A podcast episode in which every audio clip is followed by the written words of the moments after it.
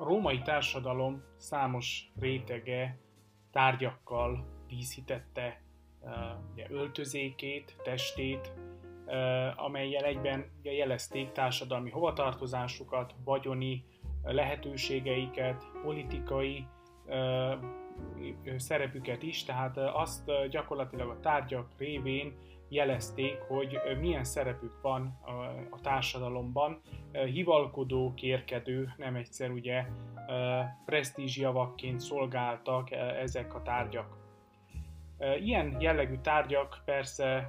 rengeteg formában jelentkeznek a római provinciális régészetben is, vagyis a, a birodalom perifériájának számító régióban is azért nagyon sok olyan tárgyat találunk, amely a helyi elitnek a jelentőségét, a politikai, társadalmi, gazdasági szerepét jelezték.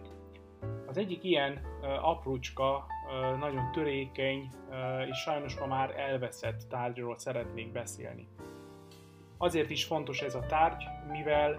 egyrészt ugye luxus kategóriának számít, és valóban egy a maga kategóriájában, a maga tárgykörében egyedülálló rendkívüli tárgynak számít, másrészt pedig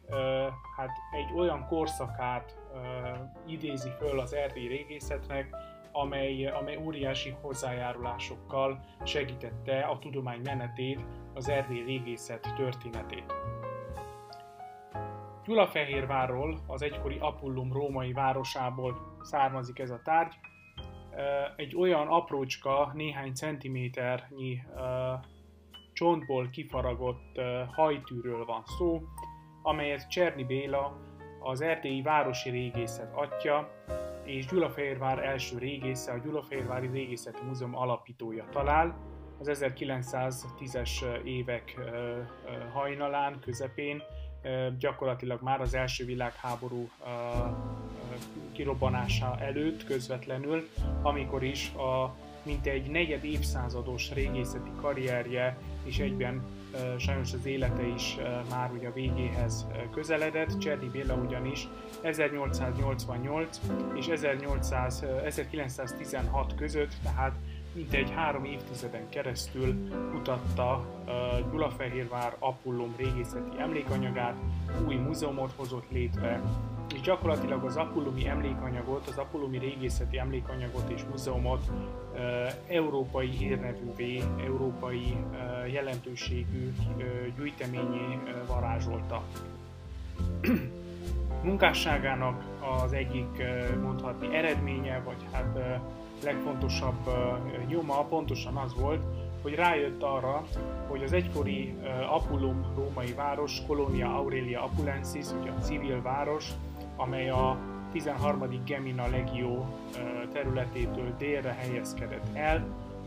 Egy, európai jelentőségű város volt, a Dunai provinciák egyik legnagyobb és leggazdagabb római városa, amely a 19. század végén, 20. század elején sajnos radikális változáson ment keresztül.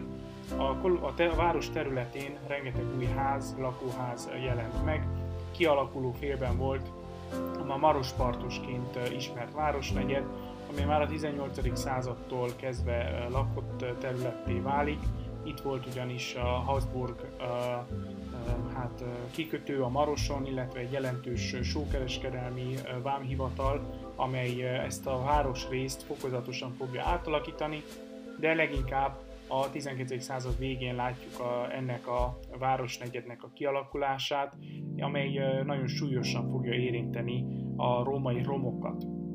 Ezeket a romokat tehát Cserny Béla elkezdi kutatni, rendszeresen kijár terepre, helyi falusi lakosokkal nagyon jó viszonyt, jó kapcsolatot ápol, és minden ház tövében, ház építések közben előkerült nem egyszer teljes épségben megmaradt római házakat tárt föl 1900-as évek első évtizedében. Tehát egy rendkívül fontos munkát végez. Azt is mondhatjuk, hogy Cserni Béla, Gyulafehérvári tevékenység az 1900-as évek elején gyakorlatilag egyben az első városi régészeti akció Erdély területén, és ugyanakkor a mentőásatások egyik meghonosítója lesz Erdélyben. Egy ilyen ásatásból kerül elő Colonia Aurelia Apulensis észak-nyugati sarkában egy igen zsúfolt, egyébként nagyon sok római házat tartalmazó részről ez a gyönyörű szép kis csonttárgy, faragott csont hajtű, amely egy óriási római villában volt megtalálható, illetve ott fedezik fel ezt a igen kecses, rendkívül részletességgel kidolgozott tárgyat.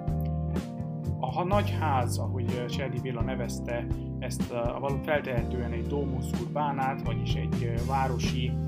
villát, amelyből ez a tárgy is előkerül, rengeteg más tárgyal együtt találják meg a régészek, Cserni Béla, illetve az ő munkatársai, segédei. Ez a ház rengeteg csont, üveg, kerámia, vas, fémtárgyakat tartalmazott. Egyesek felvetették azt is, hogy ez valójában egy ipari része lehetett a városnak, tehát Polonia Aurelia Apulensis egy ipari negyede műhelyeinek a központja lehetett. Nem kizárt természetesen az, hogy ugye mivel hogy a város legalább kétszer ugye megváltozik, nő, bővül a város területe, egyrészt mikor ugye municipiumi rangot kap, másrészt pedig mikor ugye kolónia rangra emelkedik a második században, tehát Apullum területe folyamatosan változik, a városfalat bővítik, így nem kizárt, hogy ezen a területen az egykori ipari városrész műhelyek területén később már luxusvillák, igen gazdag régészeti anyaggal rendelkező nagyvárosi dómuszok állhattak. Tehát sajnos Cserni Béla ezeket az apró részleteket, kronológiai fázisokat nem tudta megállapítani a néhány hét vagy hónap tartó ásatás folyamán, Azonban a régészeti anyag, ami innen előkerült, egyértelműen jelezte és jelzi azt, hogy Apullum egy rendkívül gazdag római város volt. Ez a hajtű, amely egy női alakot, egy női büsztöt ábrázol, gyönyörű szép mestermunka, tehát a provinciális csontművészet mondhatni remek műveként tartjuk számon, amely dáciai szinten legalábbis egyedülállónak számít, olyan részletességig ki van faragva, illetve olyan részletekre figyelt a, a művész, vagy hát a műhelyben dolgozó mester, mint például ugye a büsztön ábrázolt szemek, pupillák, hajfonatok, a ruhának a redői igen elegánsan, nagyon-nagyon szépen ki vannak dolgozva, illetve ez a bűszt egy korintoszi oszlopfőn áll, a korintosz oszlopfőnek pedig ugye el kell képzelni, hogy itt milliméterekről beszélünk, tehát maga az oszlopfő például az néhány milliméteres méretű, és hát ez is nagyon érzékenyen, aprólékosan jelzi azt, ugye ezek a gyönyörű akantusz leveleket, amelyek általában a korintosz oszlopfőket díszítik, illetve a hajtűnek a, a teste, a hosszabbik része, maga a tű, az, az is faragott, egy csavart oszlopot jelöl, amelyet ugyancsak hát római császári építészetben, a nagy római fővárosi, szenátori és császári világban találunk ilyen faragott érdekes oszlopokat, tehát ez minden bizonyal ez az aprócska tárgy egy luxus kategóriában számító uh, apró lelet volt, amely ugye hát természetesen Apollum gazdag nőinek uh, legyen az akár ugye a szenátori elit uh, hölgy tagjai, uh, kísérői, vagy, uh, vagy ugye a városi elit, a polgármesterek, vagy, vagy ugye a sóhivatalban, illetve a különböző vámhivatalnokok, a szenátor, kormányzóhoz tartozó katonai elit, tehát hozzájuk természetesen tartoztak, illetve velük együtt járt egy jelentős, tehetős női réteg is, amely epigráfiai szinten, nevek szintjén ugye sajnos nagyon sokszor némán marad a történelemben, azonban pontosan ezek az apró tárgyak azok, amelyek jelzik ezeknek a gazdag és minden bizony a befolyásos hölgyeknek az apullumi szerepét, jelenlétét. Tehát ezek a szenátori, illetve a helyi elit, a városi, provinciális elitnek a hölgyei, előjárói jelentős szerepet töltöttek be. Ilyen hölgyeket természetesen ismerünk azért feliratokról, bár ugye a felirat állítók döntő többsége első helyen mindig a férfi, a Pater Patrias, de ugye ott van a második helyen általában a feleség, ki ugye több gyermeknek az anyja. Általában ez a római család hagyományos struktúrája, amely a feliratokból is egyértelműen kiderül. Apulumban is rengeteg ilyen feliratot találunk, Különösen ugye a már említett Colonia Aurelia Apulensis északi részén a városfalon kívül eső Asclepeion, vagyis ugye Asclepios istennek szentelt hát, szent körzetből kerülnek elő ezek a nagy, monumentális márvány feliratok, már ugye maga a felirat is ugye egy drága befektetés, viszont a feliraton jelzik ezek a gazdag helyi családok, hogy ők ugye adományoztak illetve újraépítenek különböző részeit a templomnak, a szakrális körzetnek, és hát ezekben a névlajstromban ott vannak a hölgyek is, tehát jel, tudjuk feliratokról, hogy Apulumban igen voltak gazdag, tehetős hölgyek, azonban nagyon-nagyon kevés olyan forrásunk, ikonográfiai forrásunk van, amelyik hát ezt a, a réteget tükrözni, vagy megjeleníteni valamilyen formában. Ez az aprócska csontból készült, nagyon elegáns hajtű, amely nem kizárt, hogy magát a tulajdonost ugye ábrázolja, tehát ennek a néma, mondhatni ritkán megjelenő társadalmi rétegnek a városi elit hölgynek az egyik szimbóluma és egyik eklatáns példája. Sajnálatos módon